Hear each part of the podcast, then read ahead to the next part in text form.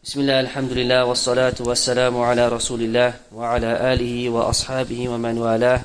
Amma ba'd, assalamu alaykum wa rahmatullahi wa barakatuh. Alhamdulillah, our next surah uh, for tafsir is surah al-Sharh. Allah Azza wa Jal, He begins by saying, Alam nashrah laka sadrak. So this surah, this chapter, once again teaches us about the great status of the Prophet Muhammad sallallahu alayhi wasallam, and it is similar to the previous surah where Allah consoled the Prophet sallallahu alayhi wasallam after being abused and attacked by the Quraysh. So Allah begins the surah by mentioning the favors that He bestowed upon the Prophet Muhammad sallallahu alayhi wasallam, just like He did in surah Al-Duhah, which we explained, alhamdulillah. So Allah says to him, Alam nashrah laka sadrak. Did we not open up your chest? Did we not expand your chest? And this can refer to two things. Number one, it can refer to the splitting, for the actual splitting of the chest of Rasulullah sallallahu alayhi wasallam, which happened twice in his lifetime. The first as a young boy, when he left Mecca and he lived with his, with Halima, right? He lived with Halima, who raised him outside of Mecca. And this was the custom of the Arabs. They would send their kids as, as youngsters, as small children, to be raised in the outskirts of the city, away from the city, because it was cleaner air, it was fresher, open land, less diseases, the language was more pure, and the kids were raised as strong children, as opposed to what used to happen in the cities.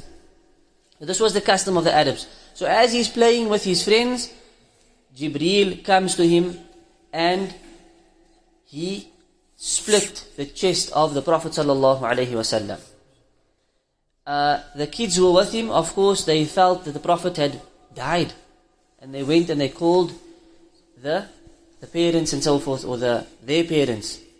And it's reported that the heart of Rasulullah sallallahu alaihi wasallam was removed, and a clot of blood was taken out. And he said, this was the portion of shaitan that you had with you. This was removed. His heart was then washed with zamzam, and it was returned to the spot, and his chest was closed up.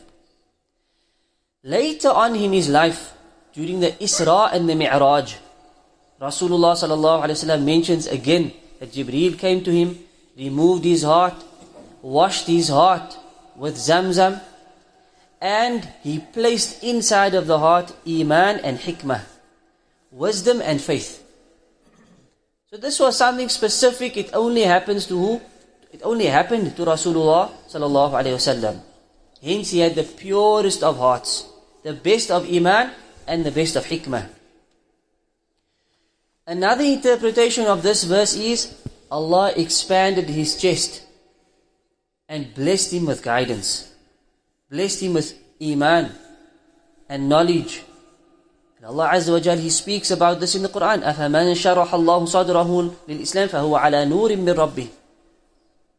That whoever's heart Allah has expanded for Islam, towards Islam, then this person is upon a light from his Lord. He's upon a noor from Allah. So this type of sharh of the sadr can happen to any person, where Allah guides them. Allah grants them noor in their heart, a light which is the light of iman, and the light of knowledge that they, that they look with, that they live with, and that they see with. This was one of the bounties that He bestowed upon Rasulullah sallallahu alayhi wa sallam to the highest degree. And this is what the beginning verse means, did we not expand your chest? It means literally, and also in a figurative sense in terms of knowledge and iman. We'll continue tomorrow bi'idhnillahi ta'ala. Wa sallallahu ala nabiyyina Muhammad wa ala alihi wa sahbihi ajma'in. Assalamu alaikum wa rahmatullahi wa barakatuh.